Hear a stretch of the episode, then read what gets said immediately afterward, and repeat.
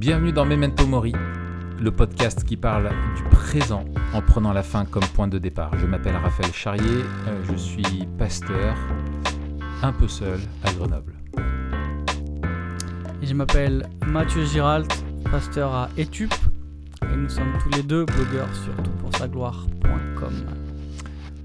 T'es un peu seul, Raph. Bah ouais, mais ça fait du bien du coup de pouvoir se retrouver là, malgré le confinement, euh, grâce euh, aux outils technologiques qui marchent à merveille d'ailleurs. Euh, ça fait Qui- du bien. Alors, je crois pas que ce soit un problème technologique pour le coup, mais plutôt un problème logistique. Ouais, ouais, ouais. Ou un problème, je pense, d'ordre démoniaque. Il doit y avoir un, un démon d'Internet qui, en ce moment, me persécute.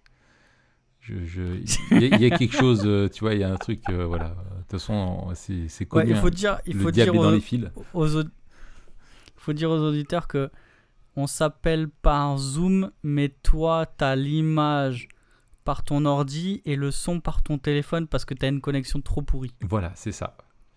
Mais bientôt viendra la délivrance. Ça, c'est sûr. ouais, bientôt en janvier, fibre. normalement, on aura la fibre. Ouais. Et euh, on n'aura plus de décalage, tu auras même de l'avance. C'est-à-dire, avant que je pose une question, tu auras répondu, ça, ce voilà. sera magnifique. Ce sera le podcast qui conclut euh, par le départ. Tu vois, On- tu commenceras l'épisode, en fait, ça sera déjà à la fin. Tu vois, tu te diras, waouh, ils sont Ce enfin ce arrivés à faire plus court, sauf qu'en fait, c'est qu'on a la fibre, tu vois. Chérie. Mais bon, en tout cas, c'est c'est chouette de pouvoir euh, se, se- retrouver. Euh, et on va parler donc de ce sujet de la, de la solitude. Euh, c'est toi, Matt, qui m'avait euh, suggéré cette, ce, ce sujet-là. Pourquoi? Alors, pour plusieurs raisons. La première, c'est que, je sais pas si tu as vu, mais Magestar, donc le, le- le collectif d'artistes chrétiens, lance une campagne. Elle avait fait il y a deux ans une première campagne sur le thème du pardon. Ouais. Euh, et là, elle, elle fait un- une deuxième campagne sur le thème de la solitude. L'idée à chaque fois, c'est de, de prendre des sujets qui résonnent fort avec, euh, avec euh, ben, ce qui se passe dans la société. Et là, je trouve que c'est extrêmement bien choisi. Non seulement en ce qui concerne le, le, le- le confinement, ces deux confinements que nous, nous avons vécu, nous sommes en train de vivre, et, euh, et les, les impacts de ces confinements sur, euh, sur la société en général, dans nos vies en particulier. Mhm. Mais aussi au-delà de ça, la solitude, c'est, alors c'est pas nouveau, et il semblerait que ces dernières années, c'était vraiment euh, quelque chose qui s'est développé au point que certains aient parlé d'épidémie de la solitude. Hmm. Et donc, c'est un sujet qui me semble particulièrement pertinent euh, dans, euh, dans notre actualité, mais aussi dans, dans le monde dans lequel on vit. Et donc, je voulais un peu creuser avec toi ce, thème-là de, de la solitude. Excellent.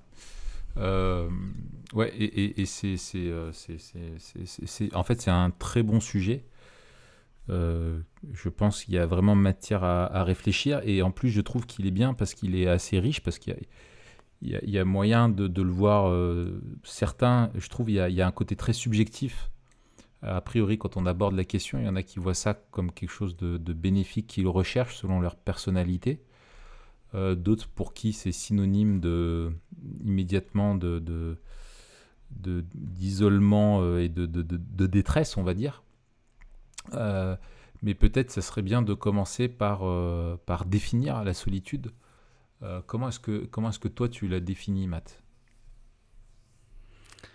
Ouais, alors je reprends euh, la définition du sacro-saint CNRTL euh, qui dit situation de quelqu'un qui se trouve sans compagnie, séparé momentanément ou durablement de ses semblables. Et donc euh, la, la solitude, elle est en lien avec la séparation. Hmm. Donc on, on parle de solitude dans le cadre général de, de, de relations. Euh, et là, alors c'est intéressant, hein, la solitude, elle est définie par le CNRTL que sous un angle euh, Ouais, euh, géo- géographique. horizontal. Ouais. Géographique euh, et, et, et horizontal. Et tu as raison aussi, géographique, ça c'est ça, c'est aussi intéressant. Alors, il faut faire des distinctions quand on parle de solitude, et je pense que ça va nous aider dans, dans la suite de notre discussion. Ouais. Déjà, entre une, une solitude qui serait objective et une solitude qui serait subjective. C'est-à-dire que... euh, et puis on retrouve dans différentes langues, mais déjà en anglais on retrouve la distinction, pas, pas forcément en français, mais euh, la, la solitude objective, c'est le fait d'être seul. Hmm. Voilà. Et en anglais ce serait alone. Hmm. Euh, la, la solitude subjective, ce serait le, le fait de se sentir seul. Et là c'est lonely. Ok. C'est ça. Et euh, c'est intéressant parce que euh, il peut y avoir un lien entre les deux ou une corrélation entre les deux, entre le fait d'être seul et le fait de se sentir seul. Mais ça dépend aussi euh, des individus. Et, et si on lit un peu de, de choses sur le sujet, on voit que c'est pas forcément la corrélation est pas la même pour tout le monde. Mm. Euh, voilà, on va pas ressentir la solitude de la même manière, à, au même degré d'isolement. Mm. Et ensuite, on peut distinguer entre une solitude qui est choisie et une solitude qui est subie. On peut choisir de s'isoler, Ouais. euh, mais aussi on peut subir d'être isolé. Et là, euh, c'est là où tu- aussi tu disais, c'est intéressant que la définition du CNRTL, alors c'est pas la seule définition, il y a d'autres, il y a d'autres entrées, enfin, euh, il y a, il y a d'autres niveaux, mais on peut souffrir de solitude euh, parce qu'on est ostracisé. Et du coup, la séparation, là, l'isolement, ce sera un isolement social, euh, pas forcément géographique, mais on est euh, séparé, on est rejeté. Et donc, il y a un lien entre le rejet et la solitude qui est, qui est subie, la Hmm. solitude subjective. Et ça, d'ailleurs, on le voit, c'est intéressant dans, dans les textes bibliques qui vont être traduits soit par seul, soit par rejeté. Donc euh, Ouais. c'est intéressant sur quelques versets, euh, notamment dans, dans les psaumes. euh, on, on a l'idée d'être abandonné ou d'être rejeté, et dans d'autres langues, par exemple en anglais, ça va être traduit par euh, seul. Hmm. Et il semble qu'il y, euh, y ait une ambiguïté linguistique, mais on voit qu'il y a une- un rapprochement au, au niveau du sens. Oui, oui, et ça rejoint ce que tu disais entre le fait que ce soit volontaire ou subi, quoi.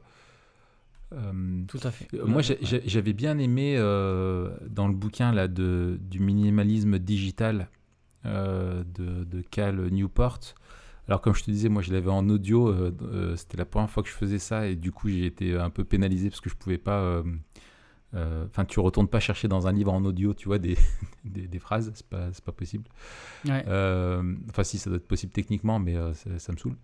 Euh, et en fait, je me souviens que lui, euh, parce qu'il y a tout un chapitre sur la, solitude, et justement, et je trouvais ça vraiment, euh, je, trouvais pertinent parce qu'il n'était pas dans une approche strictement physique, matérialiste ou géographique de la, de la solitude, dans le sens où c'est forcément être dans une cabane loin de- de tout le monde. Mais je me souviens qu'il parlait de solitude comme le fait d'être euh, isolé ou coupé de, de- des autres esprits. Euh, Qu'il y ait personne, Mm. la pensée de personne d'autre ou le, le discours de personne d'autre qui viennent euh, te- te- te- t'interrompre. Et je trouvais ça euh, intéressant parce que euh, je, je trouve que ça rappelait le fait que tu peux vivre une solitude euh, et on peut l'expérimenter euh, malgré le fait que tu es entouré.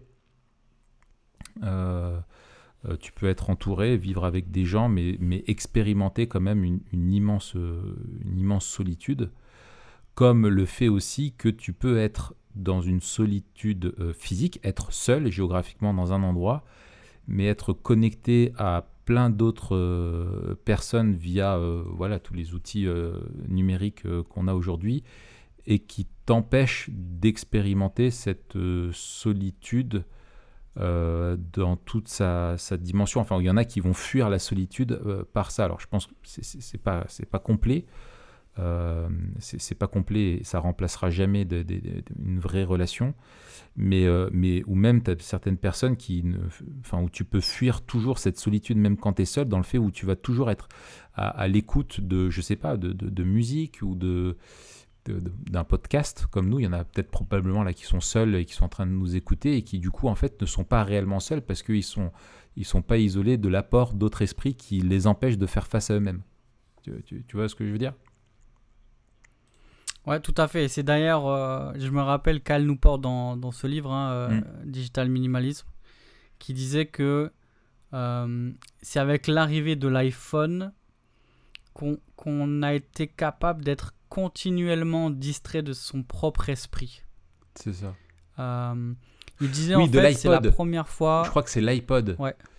Parce que. J'ai dit quoi euh, T'as dit l'iPhone, mais je crois que c'était l'iPod. de Ah, pardon, non, c'est l'iPod. C'est l'iPod, oui. oui. C'est la première fois qu'en fait la capacité euh, de, de- d'enregistrement en fait de, Mm. de données de l'iPod nous permet d'écouter continuellement de la musique et d'être euh, et d'être distrait. Voilà. Et donc ça j'ai trouvé euh, ça intéressant. Ouais, ouais. Et, mais je suis je rebondis sur ce que tu as dit effectivement et c'est là où je trouve la campagne de Magestar alors pour l'instant ils sont en train de à l'heure où on enregistre de soulever des fonds. Je sais pas si ce sera encore euh, le- cas quand, quand on va publier le, euh, le podcast, l'épisode. Mais euh, ce que je trouve particulièrement intéressant, c'est justement qu'il il souligne ce paradoxe. La campagne s'appelle Seul ensemble. Ouais. Et il y a vraiment ce, ce paradoxe-là de, de l'hyperconnectivité et de l'app- l'appauvrissement des, des relations sociales. Et Mhm. donc, euh, on- on- c'est pas nouveau et ça peut paraître impensif, mais en attendant, ça soulève des questions et des problématiques auxquelles encore personne n'a répondu avec euh, beaucoup de, euh, ouais, beaucoup de ni de conviction et, et ni de solutions concrètes, à savoir euh, on multiplie les, les connexions possibles et en même temps les gens sont de plus en plus seuls. Donc je trouve que cette campagne-là, elle aura le mérite d'adresser ce, ce problème dans, dans tout ce qu'il a de paradoxal et j'espère de donner des pistes de réflexion qui vont être euh, super intéressantes, comme Ouais. ça a été le cas pour la, la dernière campagne. Ouais, ouais. Excellent. Bien. Alors, euh, e- est-ce que tu, toi, tu penses qu'on souffre tous de solitude? Ou est-ce que, justement, à, à notre époque, c'est quelque chose, justement, pour la solitude qui ne serait pas recherchée, mais qui serait subie Est-ce que notre progrès, notre, voilà, no- notre époque, on a réussi à, à éradiquer le- le- le- la- la solitude subie? Ouais, euh, c'est une. euh, Bah non, en fait. Enfin, la réponse, on l'a, euh, puisque on vient de on le en dire. parle. Oui, oui. Et on mettra. C'est ça, on, on mettra aussi des liens tout à l'heure. On, on parlera peut-être euh, euh, d'aspects médicaux, etc.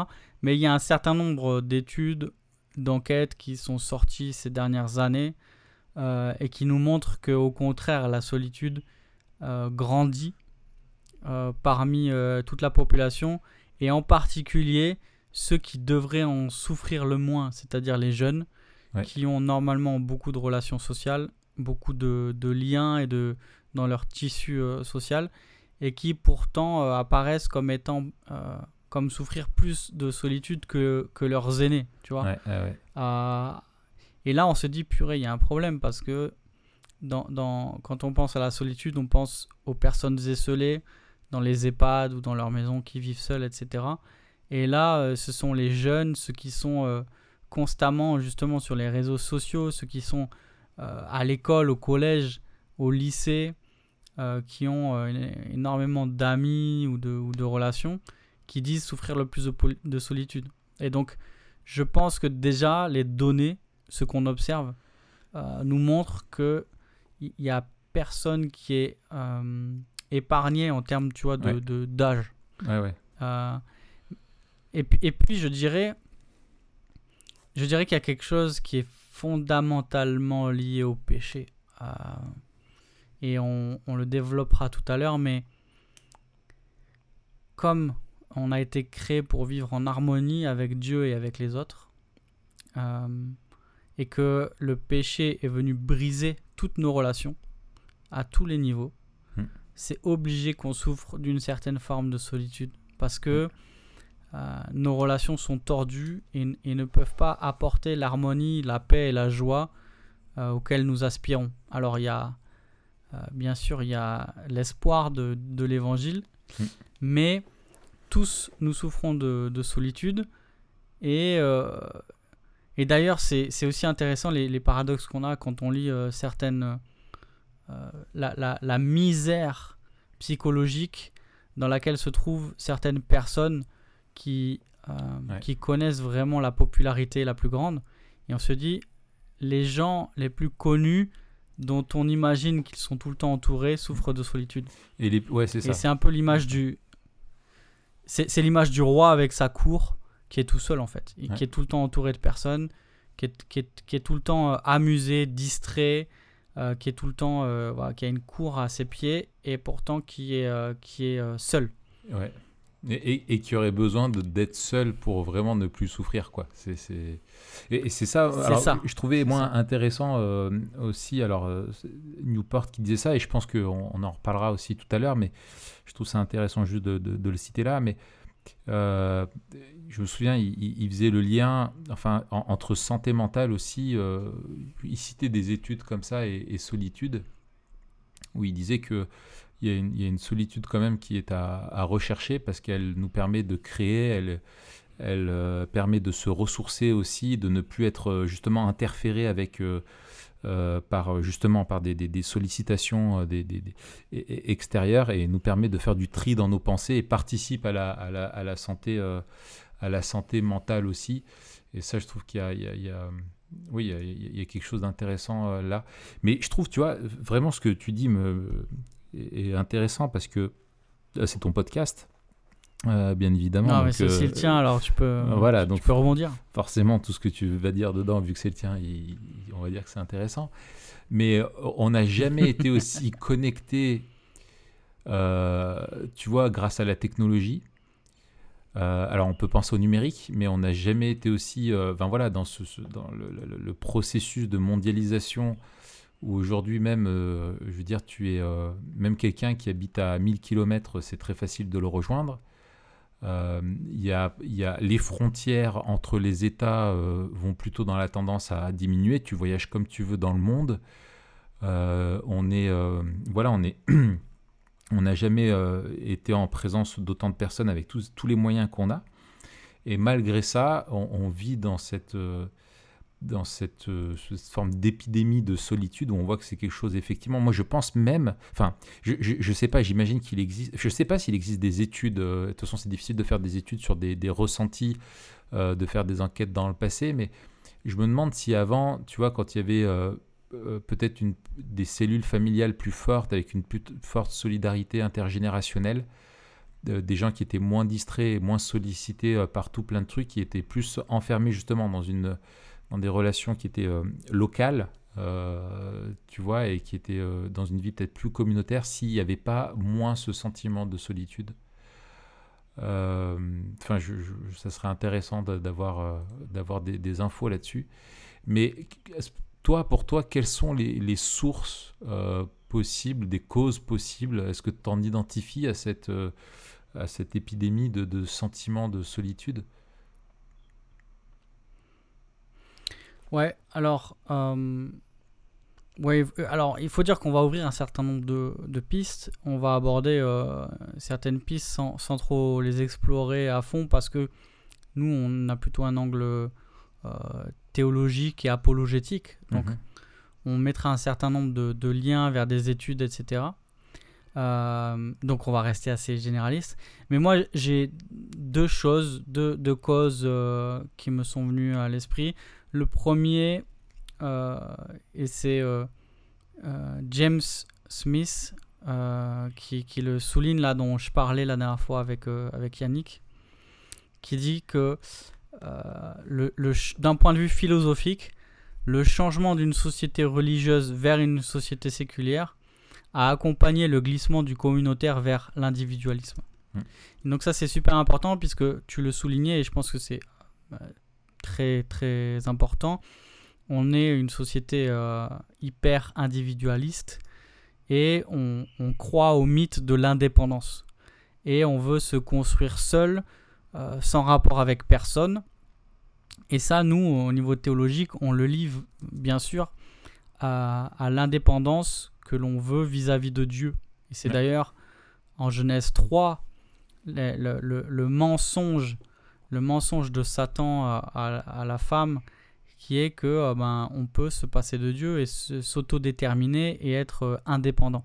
Mm. alors que Dieu nous a créés dépendants de lui et des autres. Et d'ailleurs, s'ensuit euh, la rupture, comme je l'ai dit tout à l'heure, dans, dans toutes nos relations avec lui et avec les autres. Mm. Et donc, euh, ce que je trouve intéressant euh, dans ce que dit Smith, c'est que pour lui, l'individualisme, c'est pas seulement un trait sociétal, euh, c'est aussi quelque chose qui est lié avec la, la- la philosophie et la, et la religion, et qu'en fait, l'abandon de la religion a mené à l'individualisme. Mm. Et donc, lui, il lie les deux. Euh, on parle souvent de la, de la, de la perte de l'enchantement, Oui. euh, une société dé- désenchantée, etc. Mais il y a aussi des conséquences sociales parce que la religion, elle est aussi le garant et elle, elle constitue un lien social. Et d'ailleurs, on se faisait la réflexion avec, euh, avec Alexandra, mon épouse, euh, il y a- pas longtemps, on se disait, mais ça doit être tellement dur pour les gens qui font pas partie d'une église parce que souvent, aujourd'hui, l'église, c'est presque la, la dernière communauté qu'il existe. Mm. On peut faire partie de clubs, on peut faire partie d'associations, euh, mais il n'y a pas ce côté euh, du corps euh, comme on le vit et de la famille comme on le vit à l'église. Ouais. Et le soutien que l'on peut vivre dans l'église n'existe nulle part ailleurs. Mm. Et aujourd'hui, où, comme tu disais, euh, les liens euh, familiaux et sociaux se, se délitent, eh ben, l'église reste le dernier rempart contre l'individualisme. Ouais. Et la deuxième cause possible, on en parlait, c'était la technologie. Je lisais un, un- je lisais un- une interview de Tony Ranke qui euh, interrogeait Peter Letart, je sais pas comment on dit, je mettrai ça en description, Mhm. euh, qui a fait un livre justement sur la, sur la solitude. Et lui, Peter il soulignait Letart. un truc intéressant. Ouais. Peter, les tartes. hein. Les tartes à la crème ou les tartes. Non. Non, on a dit plus de jeux de mots sur les noms de famille. C'était mal. on a dit, on a dit ça peut être dangereux. Non, on a dit non. Oui, donc vas-y. Donc, euh, qu'est-ce que nous dit euh, Peter? Qu'est- Qu'est-ce que nous dit Peter? Euh, Il dit en fait, ça- quand, quand on réfléchit au- à, l'impact de la technologie sur les relations, euh, ça n'est pas arrivé avec, euh, avec les réseaux sociaux ni avec euh, le téléphone portable. Et il dit en fait, il remonte aussi loin que le, le chauffage central dans les maisons. Et il dit avant, il y avait euh, un- une seule pièce qui Ouais. était chauffée dans le foyer, c'était celle qui était autour du foyer en fait, du feu. Et dit pour avoir chaud, on devait être ensemble. C'est ça. Euh, et donc, c'est dans cette pièce qu'on se retrouvait. Et, et donc, la, la vie de la maison se tournait autour de, de- du foyer, de la cheminée. C'est là qu'on qu'on échangeait, c'est là que l'éducation se passait. C'est c'est là qu'il y avait beaucoup de choses, en fait. Euh, et les autres pièces, on, on- on y allait ben, pour dormir et on on n'y passait pas beaucoup de temps. Mais depuis le chauffage dans toutes les pièces, chacun peut être seul et chauffé euh, dans sa pièce perso. Et, et ce qui Et a, donc ça, je trouvais ça et ce qui a intéressant. remplacé la, la, la cheminée, c'est l'écran télé. C'est ça. Ensuite, il y a eu l'écran de télé. Euh, et maintenant qu'il y a les écrans, euh, qu'il y a les écrans partout, Ouais. On peut être au chaud devant sa télé, chacun à regarder ce qu'on veut. Ouais. Et donc il y a une, un double glissement comme ça. Et, et en termes de, de, de possibilités aussi, on parle souvent, nous, que la technologie n'est pas neutre et donc il faut mesurer ce que l'on perd en même temps que, que ce que l'on gagne. Mhm. Et si on a, on a gagné en, en possibilité, on a perdu en, en profondeur. On peut se parler à distance. Euh, ça veut dire quoi? Ça veut dire qu'on n'a plus besoin d'être ensemble. Et, euh, et, et ça, c'est peut-être ce qui explique le plus ce, ce, ce paradoxe que l'on vit et que parfois on a du mal à expliquer. Mais c'est qu'en en créant la possibilité de, de parler à ceux qui ne sont pas prêts, euh, eh bien, on a perdu ce besoin d'être ensemble. Ouais. Est-ce que toi, tu vois d'autres d'autres causes possibles euh, de cette épidémie de la solitude?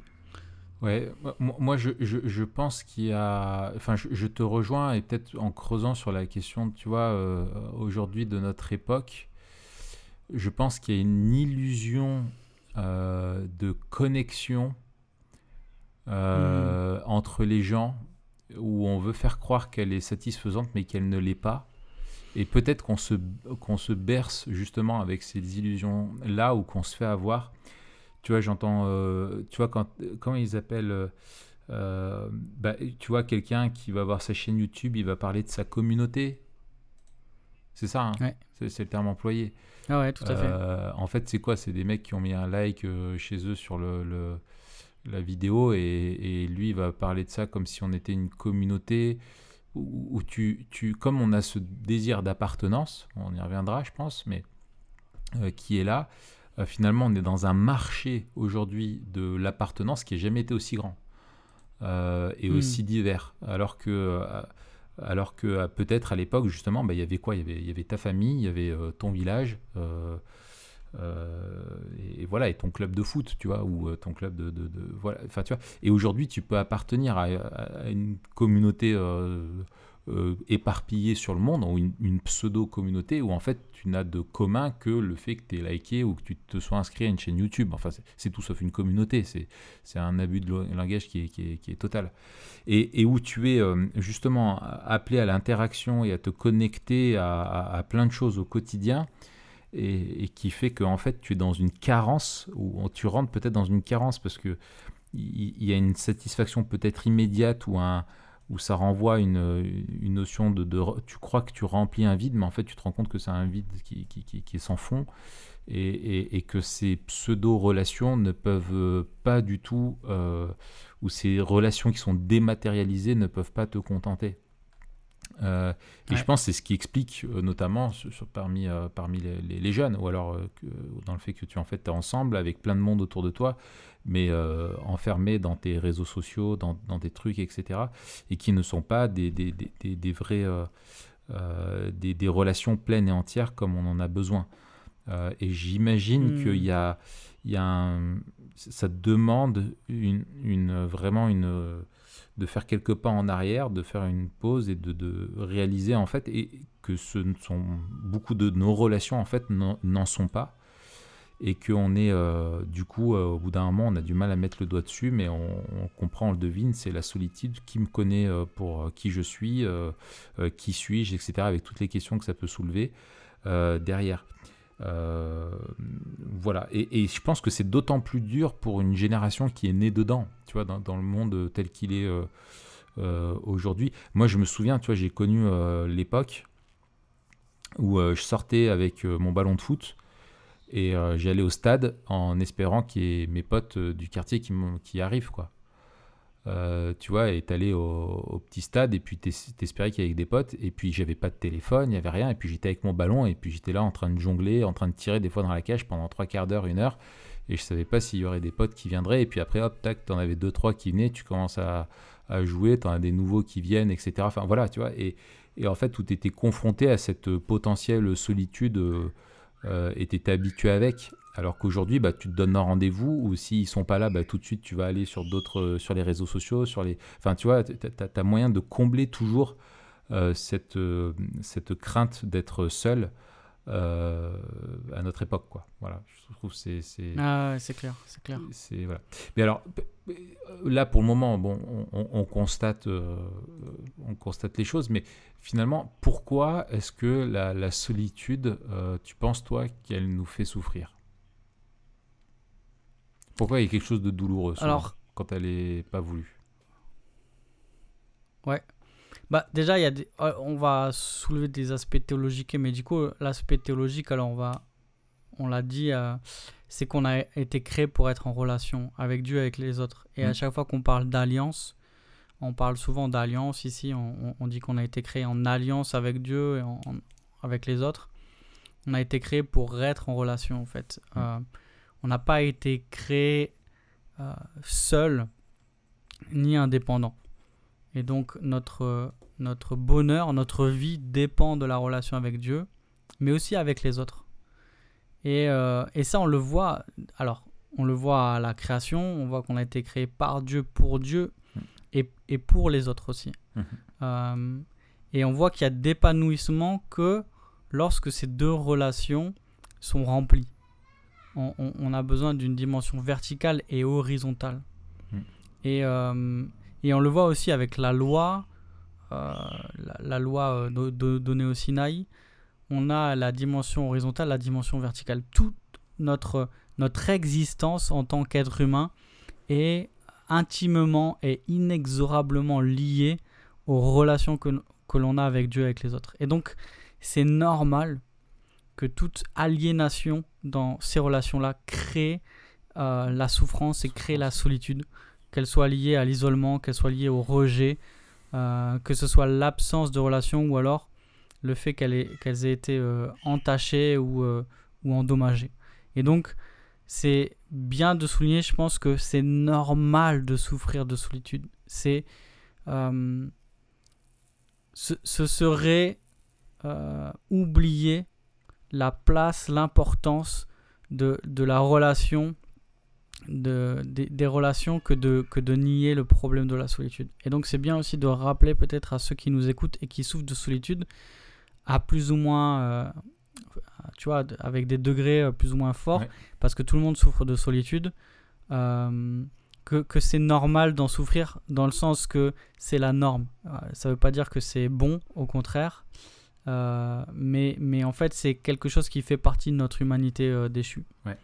Après, sur les aspects euh, médicaux, j'avais relevé dans un article que j'avais lu une citation de, d'un psychiatre qui s'appelle Vandenberg, un psychiatre hollandais, qui disait Si la solitude n'existait pas, on pourrait raisonnablement supposer que les maladies psychiatriques ne se produiraient pas non plus. Ah. Et donc, euh, c'est assez fort, enfin, c'est même très fort. Euh, et, récemment, alors je crois que Newport en parle et je suis retombé dessus euh, dans un article aussi que, que j'ai lu, qu'on mettra en, en, lien à la fin du podcast, qui a des recherches à UCLA, donc l'Université de Californie et de Los Angeles, qui a montré avec des IRM que notre cerveau est câblé pour connecter avec d'autres personnes. Et donc cette, cette recherche montre que les relations et notre désir de relation fait partie de notre nature humaine. C'est, la manière dont on a été créé. Mm. Euh, c'est, c'est un besoin qui fait partie de nous. Et ce que je trouvais intéressant, c'est qu'il disait que la, la région du cerveau qui est activée quand on souffre de rejet ou de solitude, c'est la même que lorsqu'on marche sur un Lego. Euh, je sais pas si tu as déjà fait l'expérience, mais ça fait mal. Oui, mais je la fais régulièrement. Hein. je la fais régulièrement. Et donc, et donc, quand j'ai vu ça, je me suis dit, purée, c'est un truc de fou quand même. C'est normal de souffrir et c'est normal de souffrir fortement parce qu'en fait, euh, ça a le même impact sur notre cerveau. Et donc, euh, plus on lit sur le sujet et plus on voit que la solitude a des effets au niveau psychique, au niveau euh, psychologique et même les études qui montrent que l'isolement social est lié à des risques de maladies de longue durée. Mm. Euh, et là, je te lis un, autre extrait que, que j'ai trouvé sur un, site, euh, un site français qui disait selon des travaux présentés lors de la convention annuelle de l'Association américaine de psychologie à Washington, la solitude est en expansion dans tous les pays du monde et tuerait au moins autant que l'obésité, voire plus à long terme. Hmm. Et c'est pour ça que euh, certains dans le corps médical ont parlé de, de euh, d'épidémie de la solitude parce que il y a des euh, il y a un effet d'échelle et il y a aussi une, gravité au niveau médical qui est maintenant mesurée et donc on a des effets psychologiques et physiques qui nous montrent que on se détruit et on est détruit lorsqu'on vit la solitude. Et c'était pour ça aussi que déjà lors du premier confinement, il y a eu de nombreuses sonnettes d'alarme qui ont été euh, euh, qu'on a entendues euh, concernant la solitude des aînés dans les EHPAD. Et c'est pour ça que c'est une des, une des choses qui a changé au second confinement, parce que la solitude tue. Mm. et, c'est aussi l'effet de glissement dont il parle. Tout à fait. Mm. ouais, ouais, c'est ça, c'est ça le terme. Et ça pose des questions euh, sur tout, le discours. Alors, on va pas forcément rentrer là-dedans, mais c'est intéressant de, se demander comment on peut déterminer ce qui est essentiel ou pas comme service. Mm. Et euh, alors là, on en parle parce que euh, certains commerces sont fermés, certains rayons de magasins sont fermés, etc. Mais on voit qu'on a une définition matérialiste et utilitariste de la vie. Et que il y a bien des choses qu'on ne considère pas comme essentielles et pourtant le sont. Mm. Et, d'ailleurs, là, on vient de le reconnaître, on, voit que, que les relations, alors que c'est peu palpable, sont aussi importantes pour notre bien-être que, que bien manger, bien boire, etc. Mm.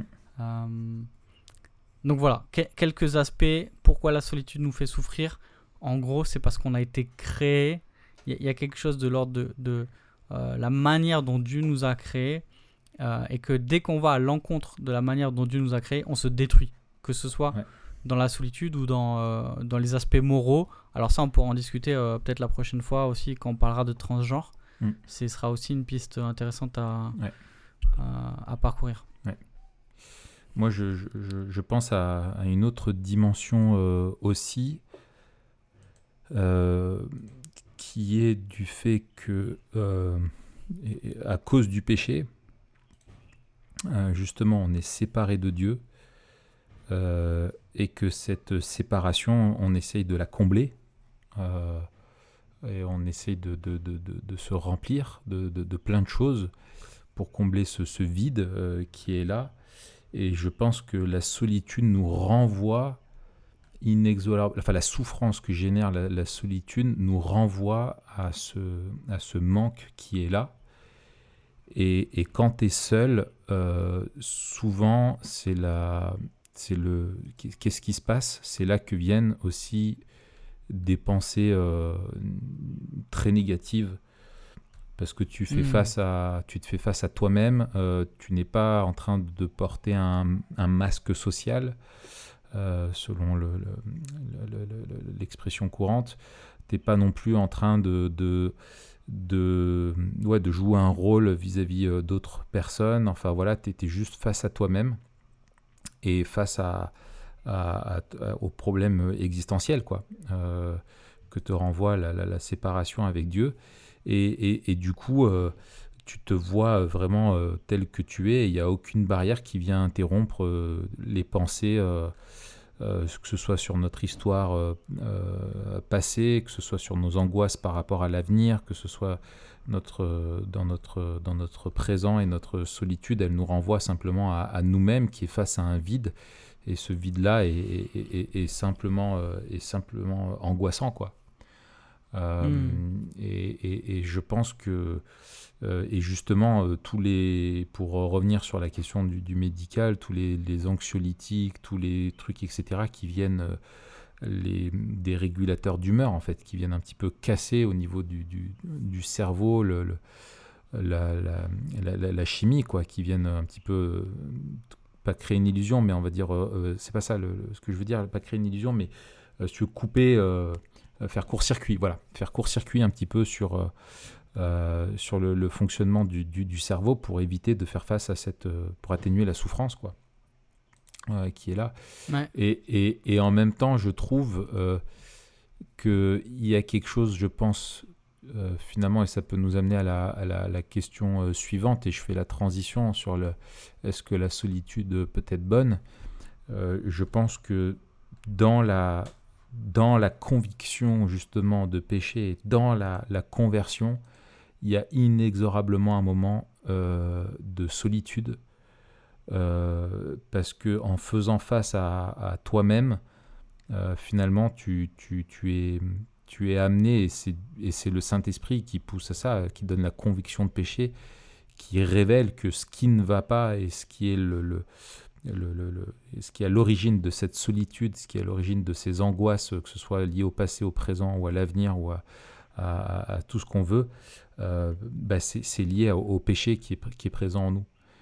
Et que cette solitude, mmh. elle, elle, est, euh, elle, elle, peut être salvatrice parce que Dieu peut l'utiliser justement pour se, pour se révéler euh, vraiment là-dedans. Et tu vois, je, je pense notamment, moi, dans Luc 15, la fameuse parabole des deux fils, avec, ou celle qu'on appelle communément le fils prodigue, ou le fils qui part, qui quitte la maison du père, qui fait la fête, qui, voilà, qui dilapide tous ses biens, et puis qui se retrouve après à, avoir tout perdu, et qui à la fin se retrouve même à comble de la du déshonneur et de, toute honte à devoir euh, bouffer avec les cochons et qui est tout seul. Et, euh, et, le, et, le, texte dit qu'il rentra en lui-même et se dit euh, J'irai voir mon Père. Et je lui dirai, hmm. et il confessera ses péchés. Et, et j'aime, cette, j'aime beaucoup cette expression de, de, de rentrer en, en, en soi.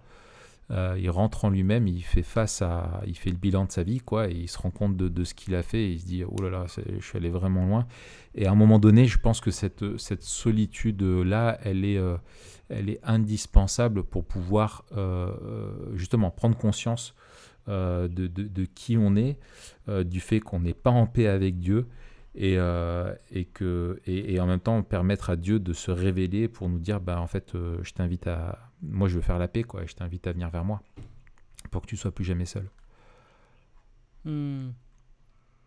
ouais, excellent. alors il y en a plein d'autres, hein, je pense, d'aspects, mais à, quoi d'autre tu penses, toi? Non, mais je pense que c'est celui-là le, le, le, le, premier, c'est-à-dire que. Euh, alors qu'elle soit subie ou choisie d'ailleurs, hmm. la solitude peut et devrait nous rapprocher de Dieu. Euh, et on a des épisodes fameux, euh, et c'est souvent dans le désert que, que, les appels et que la formation des hommes de Dieu se font dans la Bible. Mm. Soit dans le désert, soit en prison d'ailleurs. Et, et, c'est, je trouvais intéressant, alors tu vois, dimanche là, quand on enregistre, c'était le, le culte de l'église persécutée. Je sais pas si tu, vous l'avez fait dans votre église. non. Et euh, dans ce, il y avait une des vidéos qui, qui où un gars expliquait euh, euh, l'entretien qu'il avait eu à quelqu'un qui a été enfermé 23 ans et, et disait la manière dont par cet isolement il avait rencontré Dieu d'une manière vraiment particulière et que cet isolement lui avait permis de de vivre cette proximité avec Dieu. Et, euh, et tu vois, le gars, il disait, mais comment on peut vivre ça? Et puis le, cet homme disait, mais faut, faut pas chercher à, faut pas chercher à vivre euh, ce que j'ai vécu. Vous avez le, le privilège d'être dans un pays libre où on n'est pas enfermé pour euh, ce qu'on croit. Et, et, et, du coup, l'autre, il demandait, en gros, comment, comment je peux faire pour vivre cette proximité avec, avec Dieu. Et il a eu cette parole qui m'est restée qui disait il faut que vous fabriquiez votre propre cellule. Hmm. Il, faut que vous ayez un endroit où vous êtes seul avec et devant Dieu. Hmm. Et on, voit en fait la manière dont euh, Moïse dans le désert de Madian, Élie dans le désert, et aussi Jésus euh, qui se retire pour être seul régulièrement pour, euh, pour prier, hmm. forge la, la, relation avec Dieu. Et donc, je, je, pense que c'est un, un, des plus grands défis dans la vie chrétienne, dans ma vie chrétienne et mm. dans la vie chrétienne en général, c'est d'apprendre à se trouver seul devant Dieu. Euh, que ce soit pour nous chrétiens ou pour tout homme en général, tu le disais. Et il y a cette parole célèbre de, Pascal qui dit Tout le malheur des hommes vient de ne pas savoir se tenir en repos dans une chambre. Et après, il explique Les hommes n'ayant pu guérir la mort, la misère, l'ignorance, se sont avisés pour se rendre heureux de n'y point penser. Mm. C'est tout ce qu'ils ont pu inventer pour se consoler de tant de mots. Et il explique en fait que, euh, comme tu le dis, l'isolement nous ramène face à nous-mêmes et face à notre euh, propre misère euh, et à notre incapacité de, résoudre ce qui, nous, ce qui nous fait mal, ce qui nous, ce qui nous abîme. Et il y a cette incapacité de l'homme à, à, être devant lui-même et devant Dieu finalement. Et en même temps, c'est euh, tout ce dont il a besoin. Et donc il y a ce, euh, ce grand paradoxe d'une solitude que l'on fuit euh, et d'une solitude qu'on devrait rechercher. Et il n'y a que, tu le soulignais tout à l'heure, il n'y a que en recherchant cette solitude devant Dieu qu'on peut bien vivre cette solitude subie dans un monde déchu finalement. Donc oui, la solitude peut être bonne euh, si on la met à profit, je dirais, et si on s'en saisit pour, euh, pour se placer devant Dieu. Ouais. Hmm. Je, et, je, trouve euh, vraiment ce que tu citais par rapport à, Jésus qui, est, qui est essentiel dans, de se rappeler donc au début hein, c'est dans, dans, Matthieu 4 notamment qu'il a été, le texte nous dit qu'il a été emmené par l'Esprit dans le désert. pour vivre cette, cette solitude. Alors il y a, y a tout, toute la, la, la, la typologie hein, du, du, du nouvel Adam et de, du, véritable Israël, euh, qui, euh, là où Israël a, a, fauté, lui n'a pas fauté, et toute la, citation du Deutéronome, etc., qui est dedans. Mais, mais on voit après, et effectivement régulièrement, et moi je me souviens, j'avais sauté, euh, enfin, vu vraiment ça dans, Jésus, où il, va se, retirer très souvent, où il cherche à être finalement seul, où il le cherche, et, et il s'esquive régulièrement pour être seul, pour pour, euh, pour prier. Et on voit que Jésus avait cette quête de solitude, mais, euh, euh, et on voit que pour lui, il l'a recherché, mais qu'elle n'était pas, cette solitude était synonyme non pas d'isolement et de détresse, mais d'une quête de, de, repos et de silence pour pouvoir être vraiment dans la présence du Père. et, hmm. et, en fait, et en fait, Jésus, lui, je pense, n'a. Alors, si ce n'est une exception dont on parlera forcément euh, tout à l'heure, qui me semble essentielle pour notre. Mais je me le réserve pour mon côté euh, memento mori.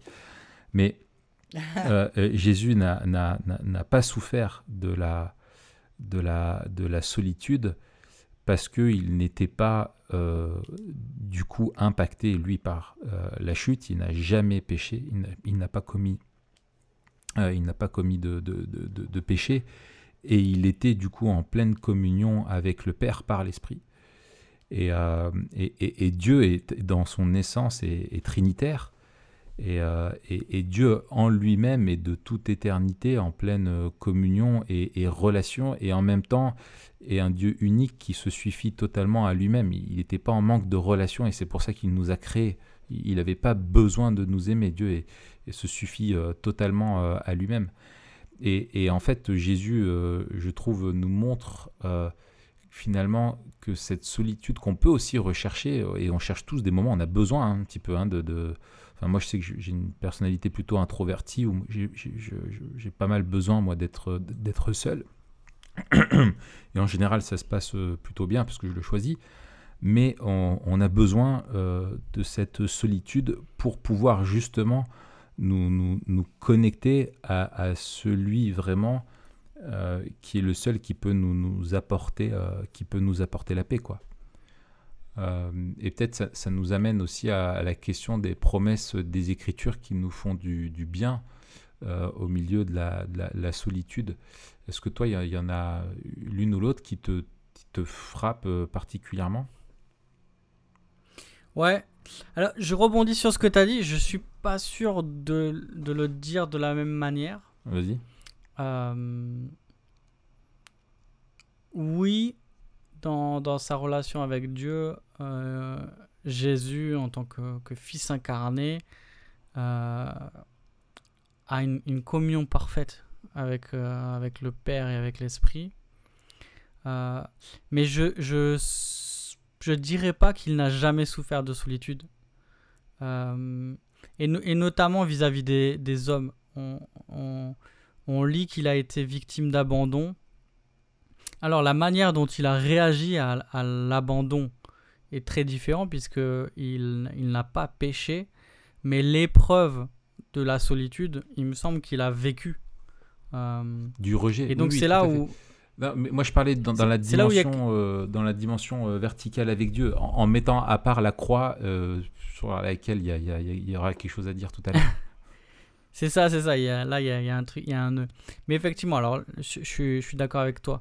et, et d'ailleurs, je pense que c'est une des clés pour comprendre aussi sa mission. C'est-à-dire que quand on voit le, le degré de rejet que Jésus a vécu, allant jusqu'à euh, être euh, mis à mort. Mm. Et ce qui lui a permis de tenir jusqu'au bout, c'est justement cette communion avec le Père. Mm. mais il y, y a quelque chose qui nous, je pense, qui nous réconforte. Oui, oui, et puis dans, dans son, comme Jésus n'était, enfin, il faut pas oublier la, la, la, la, pleine humanité de Christ. Et en tant que C'est ça. 100% humain, il avait besoin des relations avec les autres aussi, C'est ça. bien évidemment. C'est ça. Dans, dans son humanité, Jésus a souffert de solitude. Oui, c'est ça. Oui, oui. Euh, Euh, ça, on est ça bien fait partie des souffrances qu'il a, qu'il a vécues. Ok, bon alors, super. Ouais, tout à fait. Euh, et, et, et, et donc, il est en capacité de nous comprendre. C'est ça. Donc, je trouve que ça, c'est, c'est toujours un, un grand réconfort de dire, mais euh, Jésus était pleinement humain, le plus humain de tous les humains. et il a vécu dans ce monde de péché sans péché, euh, mais il a été atteint par les, les effets euh, du péché dans le monde. Mm. Et, et donc, euh, ce qui nous fait souffrir l'a aussi fait souffrir dans une certaine mesure. Mm. Alors, comment on... C'est un mystère. C'est un mystère.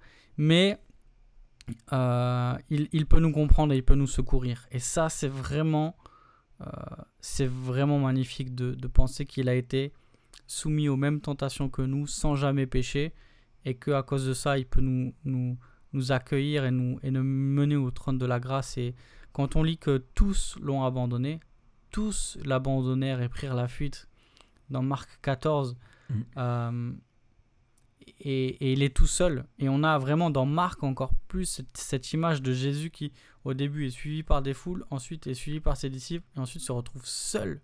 Mhm. Et on a un abandon qui est total. Il est seul, et en même temps, on, vient de le dire, il n'est pas seul parce qu'il est en communion avec le Père. Et euh, jusqu'à la croix, et on parlera de la croix tout à Ah, l'heure. Ah oui, Moi, j'ai quelques Mais là, juste euh, je- euh, sur ce que tu dis, et c'est intéressant parce que Jean, lui, a, a- a- un angle différent.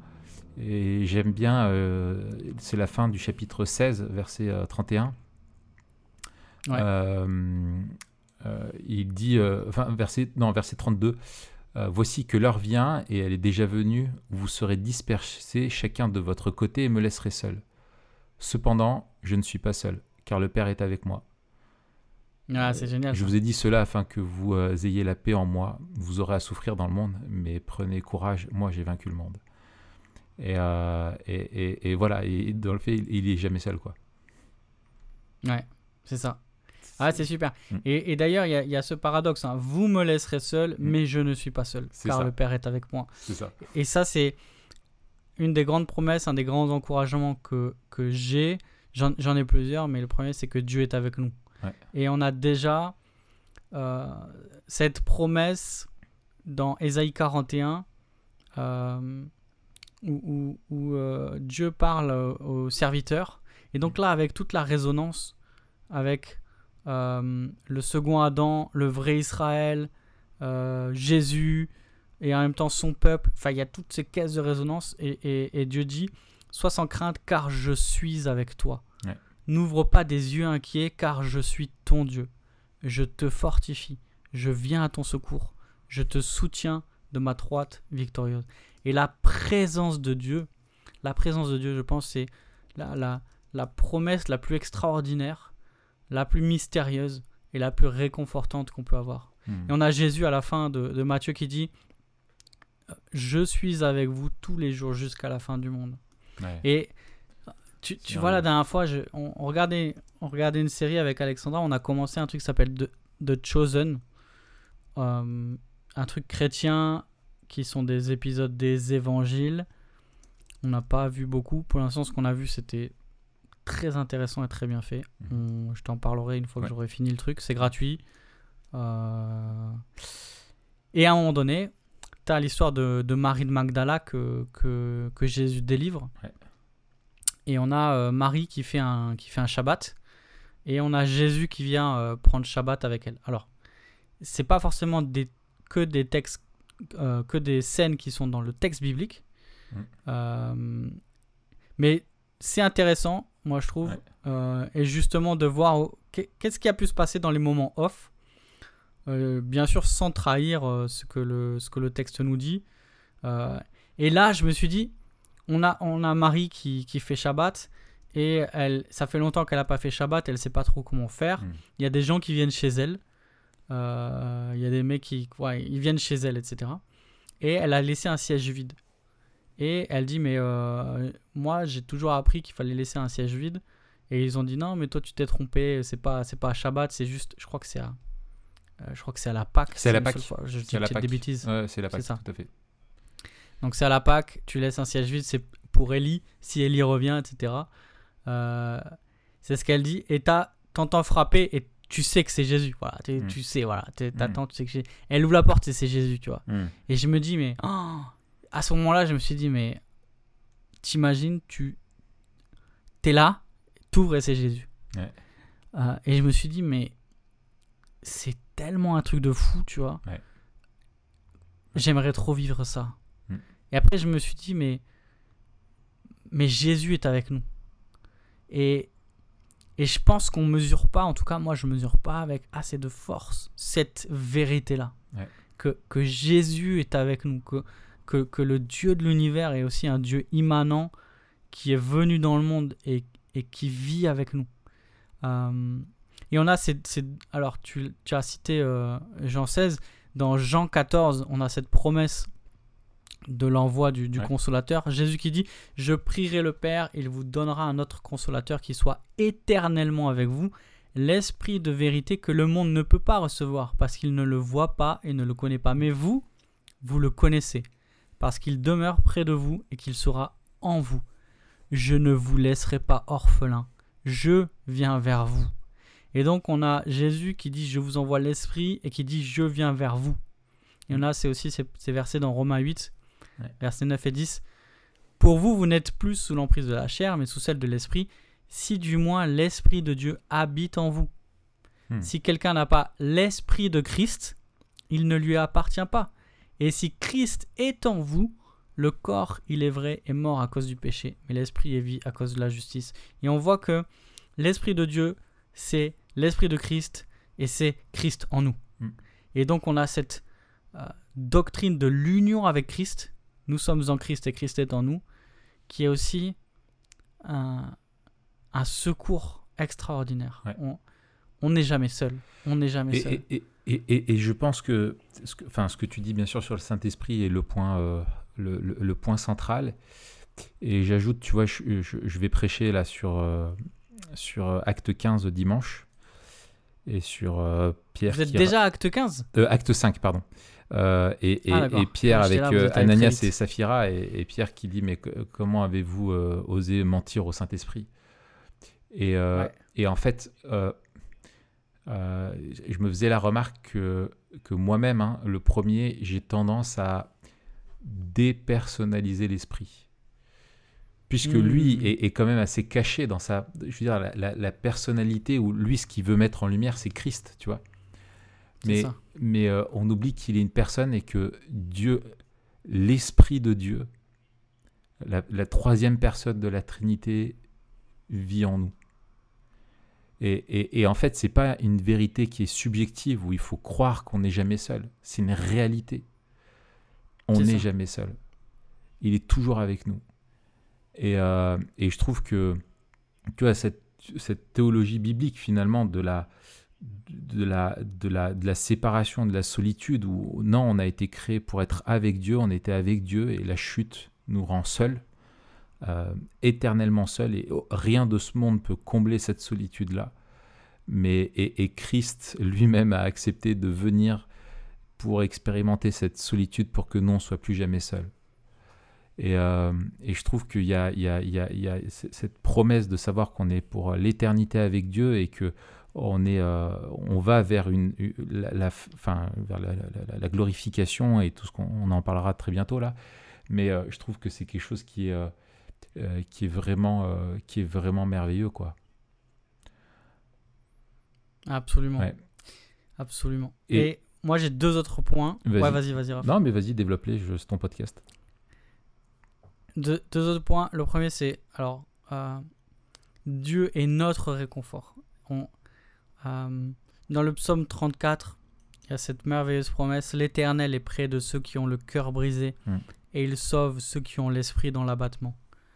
Euh, et là encore, on, on a cette dimension de euh, pastorale de Dieu, euh, paternelle de Dieu, qui est près de ceux qui ont le cœur brisé. Et, et c'est, c'est- nous, on est dans Luc en ce moment et on voit aussi la manière, les renversements, la manière dont Jésus euh, reflète l'attitude de Dieu qui s'approche de ceux qui sont marginalisés, de ceux qui sont euh, rabaissés.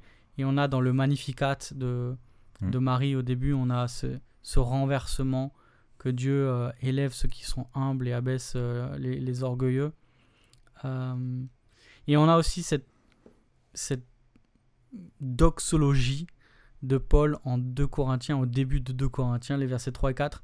Béni soit le Dieu et Père de notre Seigneur Jésus-Christ, le Père compatissant et le Dieu de toute consolation. Lui qui nous console dans nos afflictions, afin que par la consolation que nous recevons nous-mêmes de la part de Dieu, nous puissions consoler ceux qui se trouvent dans toutes sortes d'afflictions. Mm. Et on a un ministère de Dieu de consolation dans euh, la vie, dans le cœur de ceux qui souffrent. Et euh, je trouve ça magnifique parce qu'on est on on n'est pas dans une dynamique de l'échange commercial de la religion. Ouais. Euh, on, on est dans une dynamique où le Dieu qui a donné son Fils euh, est le même qui s'approche de nous et qui nous console lorsque nous sommes abattus. Euh, et ça, c'est extraordinaire. On- Ouais. pa- parce que tous ceux qui ont été au bout de leur force, tous ceux qui ont, qui ont souffert au, au point d'être cloués au lit, de, de rien pouvoir faire, moi- toi, ça t'est arrivé pendant plusieurs mois, moi, ça m'est arrivé pendant plusieurs semaines. Un truc, un truc que j'avais écrit dans un de mes carnets, je me souviens pas comment je l'a- je l'avais écrit, mais euh, c'était un truc du genre, bah, euh, ceux, qui sont, ceux qui se retrouvent à leur extrémité reconnaissent qu'ils ne peuvent rien. Mm. Et en fait, euh, c'est dans ces moments-là où on se rend compte en fait de notre, de notre nature telle qu'elle est, de notre, de notre insuffisance, de notre totale dépendance, Mm. de notre finitude. Euh, et, et en fait, on, on se voit tel qu'on est tout le temps, sauf qu'on on- parce que nos illusions nous ont été euh, ôtées. Et Dieu, euh, Dieu s'approche de nous euh, lorsqu'on est comme ça. Et, et ceux qui souffrent de solitude peuvent être certains que Dieu n'est pas indifférent à leur prière. Et ça, c'est aussi magnifique. Ouais. Euh, je trouve il Ouais. n'y a rien de pire que l'indifférence pour ceux qui souffrent. Et notre Dieu n'est pas, n'est pas indifférent. Il y en avait une autre? Non? Non. Ok. Tu peux y aller. Euh, alors, je- moi, c'était l'image du refuge, tu vois, que, que j'avais. Toi, tu- Hmm. mais ça rejoint ce que tu disais sur le réconfort, Excellent. euh, Ouais, ouais. où euh, on peut trouver refuge en Dieu, et c'est un refuge qui est pas, euh, c'est- pas vide, c'est se, rentrer dans ses bras, quoi. C'est se mettre à l'abri de ses bras Hmm. et de son et de son réconfort et de sa protection. Et, euh, et ça, et Dieu nous invite. hein, il est pour nous euh, un, refuge. Euh, et, je pense à, un texte qui m'avait qui m'avait qui m'avait vraiment frappé. Et je crois vraiment qu'il y a, dans les Écritures quelque chose qui est objective et une communion qu'on a objective avec, avec Dieu qui, qui nous est rappelé euh, dans Romains, par exemple Romains 5, hein, que sur la, la- base de notre foi, euh, euh, nous avons la paix avec Dieu par l'intermédiaire de, de- notre Seigneur Jésus-Christ. Et ça, c'est la, la- paix qui découle de la, justification. Euh, nous sommes en paix avec Dieu, il n'a plus rien à nous reprocher. Et, et nous savons que nous n'avons pas à avoir peur de penser à lui ou de penser à notre péché quand vient la solitude. Euh, ou si voilà notre notre vie euh, voilà si on a peur de faire face un petit peu à des choses qui sont euh, un peu dans les ténèbres que justement cette solitude Dieu nous invite à la vivre pour pouvoir nous replacer sous la sous la croix et nous rappeler que plus de reproches nous sont adressés pour nos péchés et qu'au contraire on est appelé à marcher en nouveauté de vie et il y a aussi une autre, je pense, dimension qui est une dimension euh, dynamique, euh, subjective, où on met notre foi en pratique en nous appropriant aussi cette paix euh, de Dieu. Et je pense, moi, à Philippiens euh, 4, verset 9, c'était ce passage-là, qui est anodin comme ça, mais où, Pa- où Paul dit Ce que vous avez appris et reçu de moi, ce que vous m'avez entendu dire et vu faire, mettez-le en pratique. Et là, Mm. et, et là, et là, on pourrait se dire, mais alors, euh, c'est là que vous allez progresser, c'est là que voilà. Et il dit, alors, le Dieu qui donne la paix sera avec vous. Hmm. Et, euh, et je trouve ça euh, euh, super, ou dans ce, ce modèle de, de façon de vivre d'une vie qui est euh, consacrée à Dieu, qui vit justement la réalité que Dieu est bel et bien présent et qu'on est appelé à vivre pour lui. Euh, euh, Paul lui-même, je pense, a, connu euh, beaucoup de fois la, solitude. Euh, et, je trouve que cette promesse de faire euh, l'expérience du Dieu qui donne la paix et que cette paix sera avec nous est quelque chose de, formidable parce que ça, pointe vers quelque chose qui peut grandir dans notre vie, dans cette compréhension de la présence de Dieu, de, du sacrifice de Christ, de la présence de l'Esprit en nous, de la communion qu'on a avec lui, de l'intimité qu'on nourrit euh, au fur et à mesure, où finalement la, réalité spirituelle de, sa présence devient de plus en plus euh, palpable dans, notre existence. Et du coup, cette, euh, cette solitude peut être de plus en plus combattue. Il y aura toujours une souffrance liée au, au manque de relation avec, euh, avec euh, des hommes qui sont un, un besoin euh, qu'on a. Mais par contre, on peut faire le- cette expérience grandissante dans notre vie de cette intimité avec Dieu et qui répond à, à- à l'essentiel de notre, de notre besoin. Et ça, je trouve que c'est une, une promesse qui, est, qui est merveilleuse. Quoi. Hmm. Excellent, ouais. Bon, on, on pourrait dire encore, euh, je pense, euh, beaucoup de choses, mais euh, je te propose qu'on avance, peut-être avec une dernière question avant de, de- de- de conclure sur notre perspective memento moriesque. Comment entourer les, les personnes qui, qui se sentent seules? Et peut-être, je je te prends au, Ouais. pied, au, au pied du truc, mais quel conseil donner à des personnes qui se sentent seules aussi? Hmm. Ouais, alors. euh,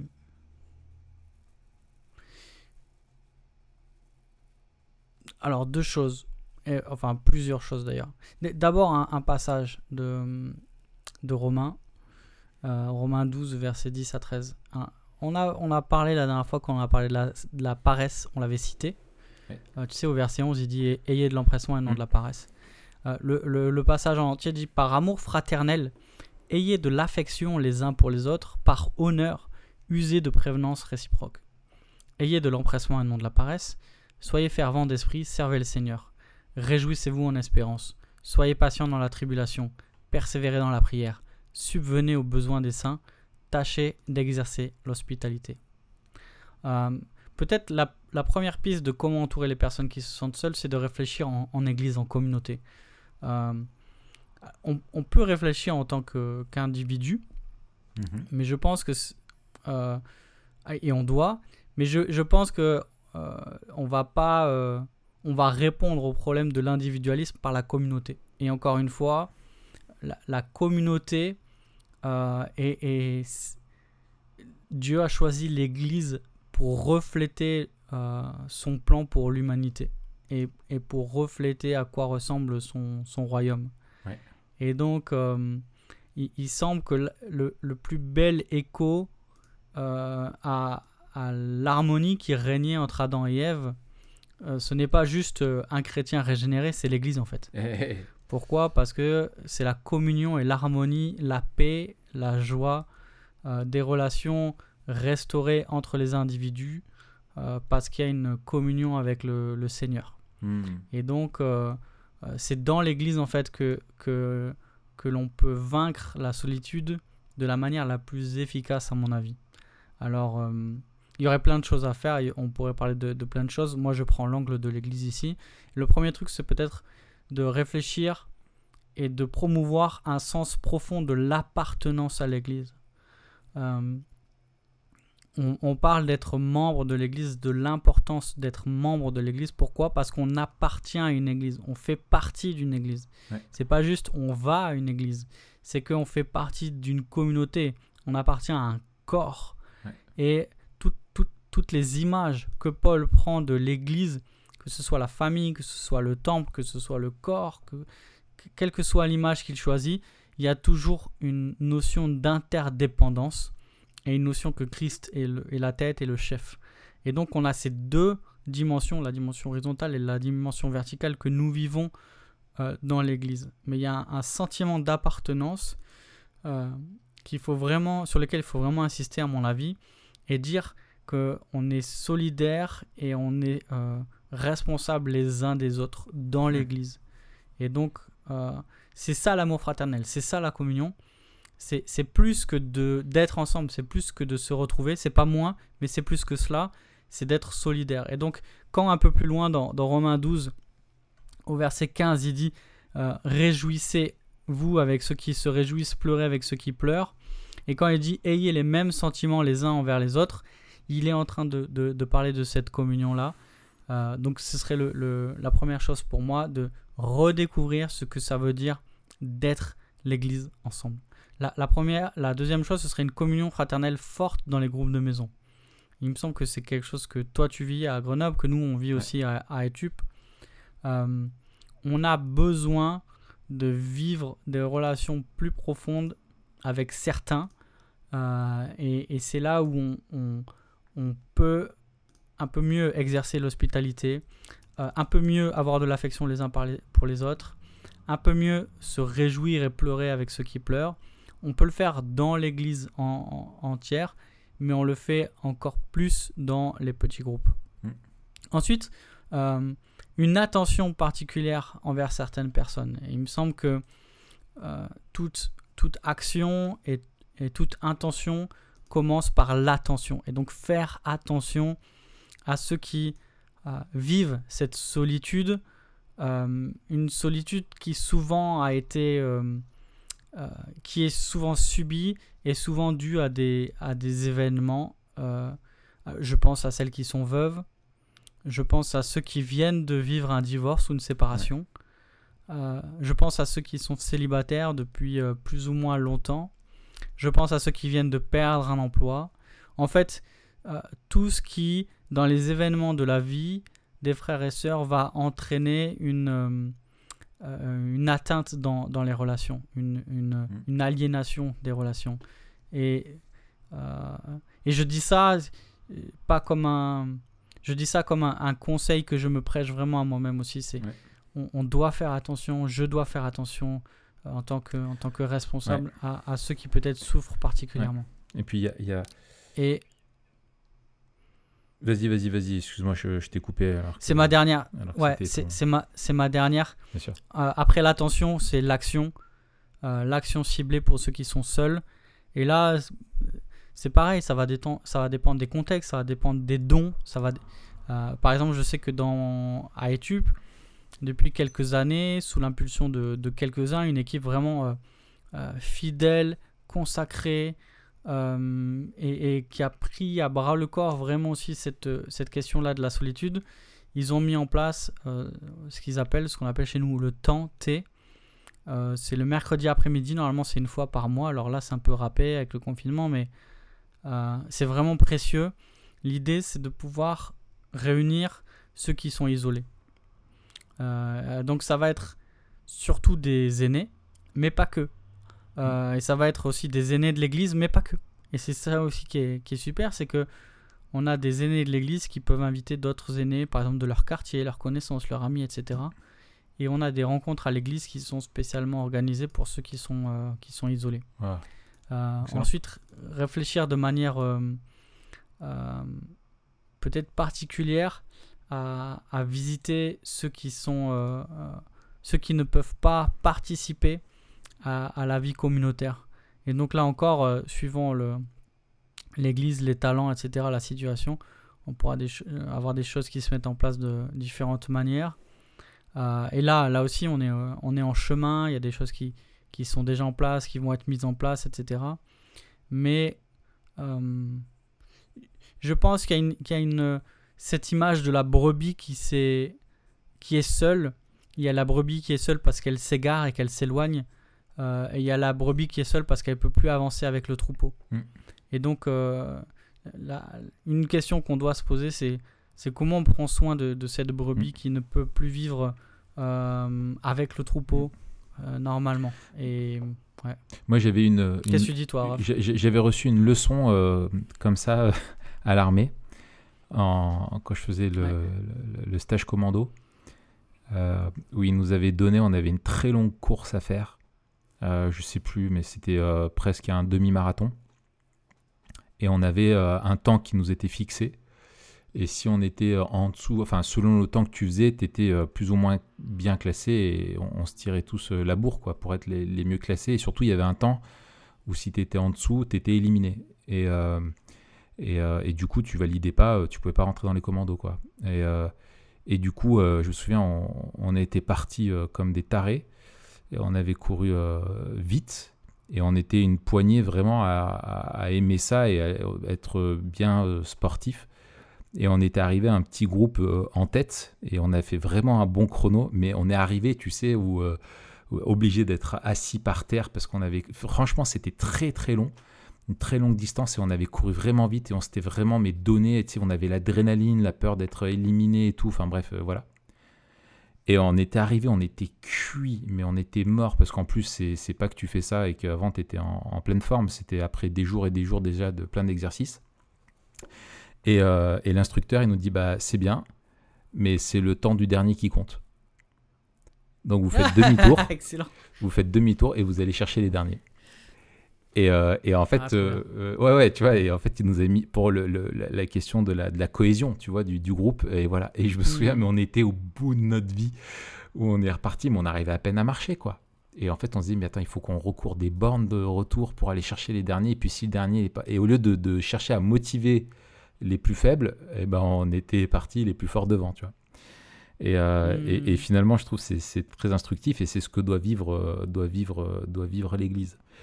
Euh, moi, je pense à, deux choses. Euh, tu as déjà dit, je pense, euh, l'essentiel. il faut être sensible au fait que l'épreuve crée la solitude.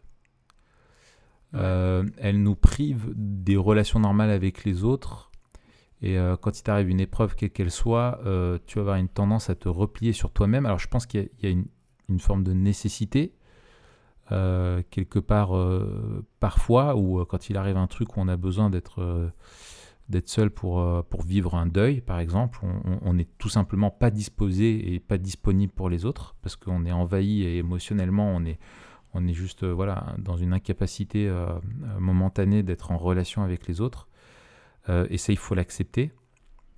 Mais après, on peut se retrouver enfermé dans cette solitude et plus savoir comment en sortir et être sensible à ça en tant qu'Église, de se dire, bah voilà, si on a quelqu'un qui vit une épreuve, euh, d'être d'être particulièrement attentif au fait de pouvoir euh, l'entourer, même si c'est de l'entourer d'une façon assez euh, sobre, euh, mais simplement prendre des nouvelles régulièrement, envoyer un petit message, dire voilà, je pense à toi, je prie pour toi. voilà, des fois ça peut être. Enfin voilà. Donc ça, c'est une chose.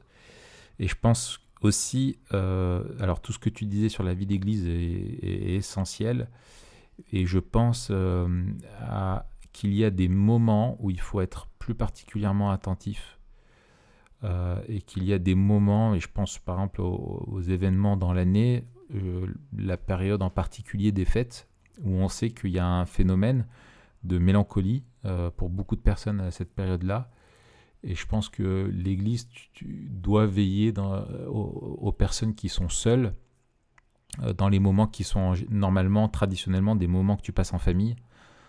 Euh, mmh, et, et, et, nous, c'est quelque chose que j'aime. C'est pas moi qui l'ai mis en place, mais c'est quelque chose auquel je suis attaché. Tu vois, dans, dans l'Église, avec les anciens et les responsables du groupe de jeunes, il y avait toujours cette habitude-là de dire euh, Noël arrive, euh, on fait un recensement de que ce soit les étudiants qui peuvent pas rentrer dans leur famille ou euh, les personnes voilà seules, divorcées, etc. ou qui n'ont pas de famille sur Grenoble, tout simplement et qui vivent seuls, de se dire bah on fait un recensement et ces personnes-là il faut qu'elles soient invitées. Et euh, de se dire, mm. c'est pas normal qu'en église, t'en as qui s'éclatent euh, pendant les fêtes et puis t'en as d'autres qui sont chez eux tout seuls euh, en train de se regarder. Enfin, même pas en train de se regarder, enfin bref, face à leur, face à leur soupe, quoi. et ça, c'est terrible. Et, donc, je me dis, voilà, il y a des moments où peut-être il faut veiller, les périodes de l'été aussi, où tout le monde part en vacances, etc. Se dire, bah attends, ceux qui sont là, qui sont seuls, comment est-ce qu'on peut faire Enfin voilà, je, pense voilà, c'est d'être proactif là-dedans et ça rejoint ce que tu disais, d'avoir cet, empressement et ce zèle euh, qui sont là et de voir, euh, et c'est un, double message aussi, c'est que en, m'inspirant de ce que dit Paul, euh, alors là ça, ça, concerne les différents dons que Dieu donne, mais tu sais, dans, les, dans sa métaphore sur le corps, où il dit qu'il y a des, parties du corps qui paraissent être euh, les plus faibles. Et il, lui dit euh, non seulement qu'elles sont euh, nécessaires, et, et, il dit, et celles que nous estimons comme être les moins honorables du corps, nous les entourons d'un plus grand honneur. ainsi, nos organes les moins décents sont traités avec le plus grand égard, tandis que ceux qui sont décents n'en ont pas besoin. Euh, et, et, et, après, il va sur la, la, question de la souffrance où il dit si un membre souffre, tous les membres souffrent avec lui. Si un membre est honoré, tous les membres se réjouissent aussi avec lui. Donc voilà, ça rejoint cette, cette solidarité-là et qu'il faut, euh, je pense, euh, si je, veux appliquer ce qu'il dit à, notre problématique à nous, c'est que un, il faut honorer euh, il faut prendre soin des personnes qui, sont, euh, qui sont seules. Euh, Dieu nous les, a, a données aussi pour qu'on prenne soin d'elles. Ce ne sont pas des boulets. ce ne sont pas des, personnes qui souffrent de solitude parce qu'elle est imposée voilà, suite à un divorce, un, deuil ou quelque chose. Ce pas des gens qui sont sur le côté, qui n'ont plus leur rôle à jouer parce que l'Église faut qu'elle avance. Non, on est, on est une famille, on est une communauté. On n'est pas juste une boîte qui a des objectifs euh, missionnaires ou euh, de, vie, de, de, de, croissance, etc. On doit vivre comme une famille, prendre les soins des uns des autres. Et c'est essentiel de, veiller sur, euh, non seulement de veiller sur ces personnes-là, et qu'elles-mêmes ne se considèrent pas comme étant inutiles ou parce qu'elles ne correspondent pas à, ce que les autres vivent normalement, et ben elles n'ont pas trop leur place dans l'église ou elles sont un peu déboulées, etc. Non, pas du tout. Elles sont un cadeau que Dieu fait à l'Église pour lui permettre de porter du fruit. Et, euh, elles-mêmes doivent être cherchées à, briser cette solitude quand elles le peuvent euh, par une vraie vie d'Église. Et là, ça rejoint ce que tu, euh, ce que tu disais toi précédemment. Et alors, concluons avec notre, notre, notre traditionnelle question parce que je pense qu'elle est, elle est vraiment importante c'est pas juste une question euh, de forme. Euh, comment MM, comment vivre memento mori, comment vivre en prenant la fin et notre vie éternelle comme point de départ nous aide à supporter notre solitude? Écoute, alors moi, ce qui me vient directement en tête, c'est justement si on si on considère ce que l'on si l'on considère ce que l'on a, ce que ce qu'Adam et Ève vivaient avant la chute, cette harmonie euh, euh, pleine et totale entre eux et avec Dieu, si mm. on considère les effets de la chute sur cette harmonie et les dissensions qui sont nées, si on considère la, la, ces relations retrouvées avec Dieu et avec les autres au sein de, de l'Écriture, on voit qu'il y a cette promesse que euh, Dieu vient au milieu de son peuple et que en fait la, le salut, c'est la mission de Dieu pour résider euh, autour du peuple qu'il a rassemblé. Et euh, on a cette euh, promesse magnifique qui parcourt l'Ancien Testament, je serai votre Dieu, vous serez mon peuple, j'habiterai au milieu de vous, qui est réalisée en Apocalypse 21-22, on en parle souvent, c'est toute la théologie aussi du temple, Dieu au milieu de son peuple, et dans Apocalypse 21-22, il y a le temple n'est pas là, c'est Dieu lui-même qui est au milieu de son peuple.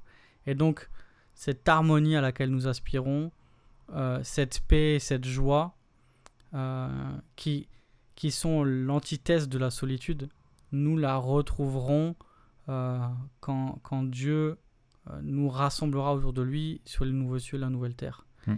Et cette promesse-là d'être avec Dieu, hmm. d'être face à face et de, et de vivre des relations restaurées à tous les niveaux, euh, c'est la promesse de, de l'abolition de la solitude.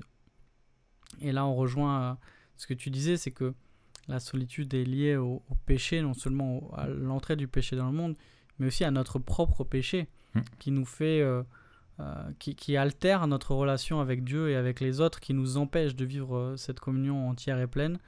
Et cette promesse de la de la présence de Dieu euh, et, et de cette proximité que nous vivrons Mm. avec lui, qui nous réjouira pleinement euh, au siècle des siècles. C'est ça qui nous aide à supporter notre solitude aujourd'hui. Euh, et c'est ça aussi qui nous aide aussi à, à- à mettre en place. Tu disais tout à l'heure, qu- qu- qu'est-ce qu'on peut, euh, comment on peut encourager ceux qui sont seuls ou qu'est-ce qu'on conseillerait? Bien sûr, il y a, il y a la dimension de, de l'Église dont j'ai parlé. J'ai voulu mettre vraiment l'accent là-dessus parce qu'il me semble que l'aspect communautaire, elle est, c'est ultra important dans cette ouais. discussion. Mais il y, a la, il y a la dimension personnelle avec la réappropriation de, tout- de toutes ces promesses dont on a parlé juste avant, euh, de celles qui nous font du bien au milieu de notre solitude. Et il y a aussi cette recherche, euh, c'est une recherche que, que l'on vit en Église, mais aussi que l'on vit seul, cette recherche de trouver sa joie en Dieu et que notre joie en Dieu soit plus grande que notre souffrance de la solitude. Ouais. La souffrance de la solitude nous accompagnera toute la vie C'est ça. et c'est un mal dont nous ne serons délivrés qu'à la fin. C'est ça. En attendant, on ne peut pas. Et, et, et c'est ça, c'est-à-dire que mettre trop d'espoir dans des solutions De ce monde-là, euh, techniques ou systémiques, ça Mm. va à l'échec. c'est ça. Et, et du coup, comme dans tout- tous nos combats, comme dans, euh, dans, dans toutes nos tentations, comme dans, dans toutes nos luttes, euh, certaines luttes ne, ne disparaîtront pas avant, que, avant notre mort. En en attendant, Dieu nous demande de lui faire confiance et de trouver une plus grande joie en lui que nous avons de la peine dans la solitude. Et je pense que c'est là aussi quelque chose que nous devons travailler ensemble, dire comment on peut cultiver chacun euh, une joie plus grande en Dieu, une joie qui dépasse la peine de la solitude Mm. et, et qui nous fait aspirer à une plus grande communion. C'est ça. Il faut pas chercher dans, dans, dans les choses euh, de, de, ce monde la, solution définitive à notre, à notre solitude, parce qu'elle n'est pas là. Elle est dans, dans ce qui est à venir. Euh, ça, c'est, essentiel.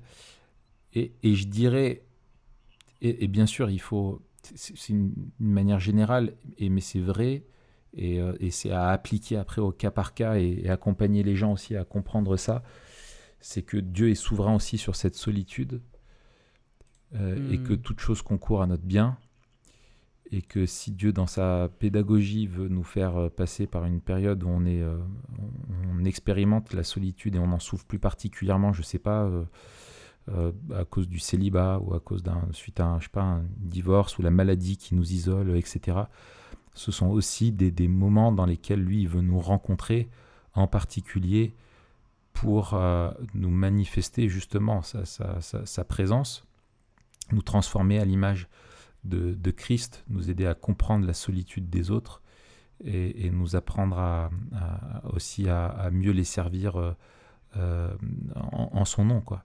Et, et ça fait partie des Mm. choses que sou- souverainement, mystérieusement, Dieu sait comment utiliser, que de cette souffrance-là, de ce mal-là, Dieu sait en tirer un, un bien euh, qui, qui est plus grand et ça, on veut on veut lui faire confiance euh, par rapport à ça.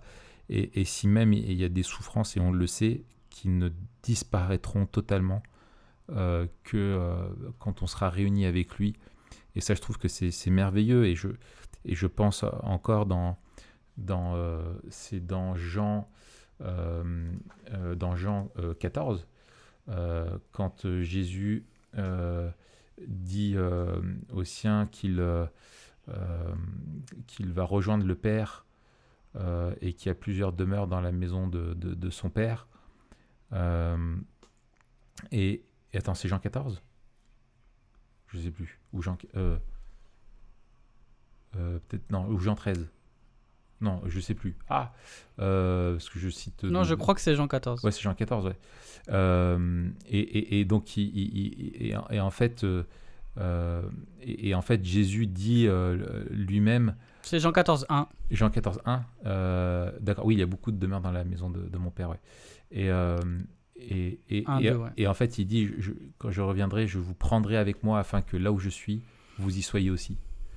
Euh, et en Mm. fait, je trouve que c'est- c'est merveilleux, quoi. Il y, a- il y aura, il y aura plus de solitude et, et je crois que euh, la, la- première, euh, la première chose, la première personne qu'on voit après notre mort, euh, c'est pas un ange, c'est pas Saint Pierre qui nous accueille, c'est Christ lui-même, quoi.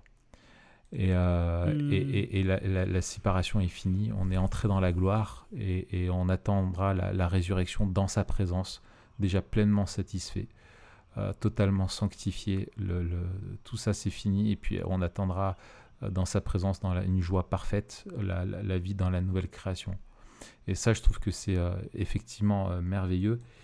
Et, et, et, et je pense que, et pour en revenir, parce qu'on l'avait gardé de côté, euh, que Christ a connu à la croix la solitude qui nous était réservée. Il a été abandonné pour que nous Ouais. ne soyons pas. Et c'est pour ça qu'il a dû crier euh, Père, Père, pourquoi m'as-tu abandonné? Et, et, et, et en fait, euh, Dieu a gardé le silence. Euh, c'est le seul moment où euh, il n'était pas avec lui. Euh, parce que sur la croix, eh bien, il a, il, il- il a été fait péché pour nous.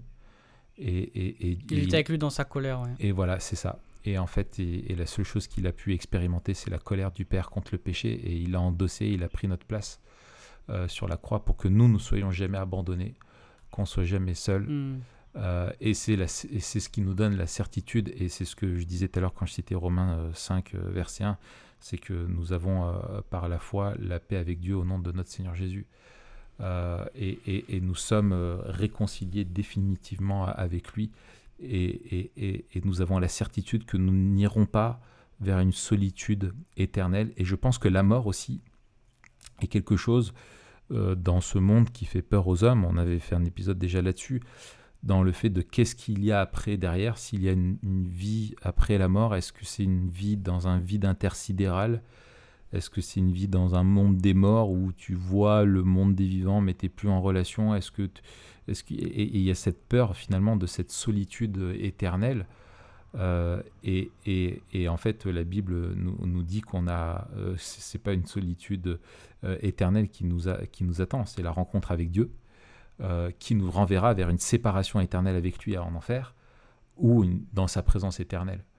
Et, euh, et- Hmm. et finalement, on a une réponse à, à cette peur existentielle qu'on a euh, en, en Christ. Et donc, en vivant aujourd'hui, en, en prenant la fin comme point de départ, ça peut vraiment nous aider à, à accepter les souffrances du temps présent, de la solitude, et nous rappeler qu'en fait, on n'est pas vraiment seul. Et je voudrais terminer avec ça. C'est une phrase anodine. Des fois, il y a des gens, tu sais, qui disent des phrases vraiment anodines qui te, qui te, qui te marquent toute ta vie. Je me souviens, c'est un des anciens. Alors, les, membres de notre église euh, le reconnaîtront. C'était Jean-Yves, euh, je, le dis, euh, Jean-Yves Jean-Yves, dans notre église, qui, était donc, qui, a été ancien pendant de, très nombreuses années. Et je me souviens, c'était il, y a, il doit avoir une dizaine d'années, pour, pour dire comme ça m'a marqué. On faisait on faisait un chantier. Et, euh, et en fait, arrive midi, et moi, je pense, euh, l'après-midi, je pouvais pas être là, donc je, pars à midi, et puis d'autres personnes. Et, il devait avoir euh, l'après-midi euh, quelqu'un d'autre qui venait l'aider. Et, en partant, je dis, ah, ben, je, suis triste, Jean-Yves, parce que tu te retrouves tout seul là. dans l'église, on part tous manger et on part au boulot, etc. Et puis lui, il avait son petit sandwich, il était en train de le déballer dans la cour de l'église là. Et, je dis, bah, je, je suis triste que tu sois seul. Et il m'a, il a juste dit, il a dit, oh mais tu sais, moi je suis jamais seul. Et juste ça, ça m'a Hmm. tellement marqué parce que je me disais, mais dans le quotidien d'un événement tout banal, et ben ce frère, il se rappelait qu'il n'était pas seul, que Christ était avec lui. Et ça, je me waouh, c'est une foi vivante, quoi. Tu vois, c'est une vraie relation avec Mm. Dieu. Et ça m'avait euh, ça m'avait vraiment frappé, quoi. Et j'aspire à vivre ça, moi aussi. Hmm. Excellent. Eh bien, Mathieu, je te propose qu'on en reste là. Yes. Euh, on espère que ce, ce- ce podcast vous a en- encouragé, euh, qui vous a béni. euh, et, et- et on va se retrouver la semaine prochaine pour parler d'un sujet qui a, qui a- qui a rien à voir. Lequel est-il, Mathieu? On va parler de la question transgenre. Voilà. Donc, question aussi d'actualité. Euh, Touchy. Et ouais, on va, on va aborder surtout la question théologique et pastorale. Donc, euh, on va aborder bien sûr des, des aspects sociaux, mais Mm. ce sera surtout euh, aspect théologique et pastoral, Mm. bien sûr.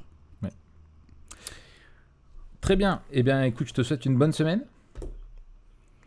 Toi aussi, Raph, et puis à vous aussi qui nous écoutez.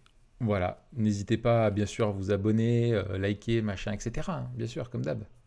C'est ça, tout ça, tout ça. Ne, ne laissez pas notre podcast comme tout seul dans un monde digital euh, perdu où il a besoin d'être euh, d'être en lien. C'est ça, et puis de- ne, ne laissez pas une étoile euh, toute seule, mettez 5 parce Ah oui. que la compagnie de 5 est une compagnie précieuse. Voilà, 5 c'est un chiffre cabalistique magique, il paraît. Donc euh, c'est top. Il paraît, il paraît. Très bien. Allez, bonne semaine. Salut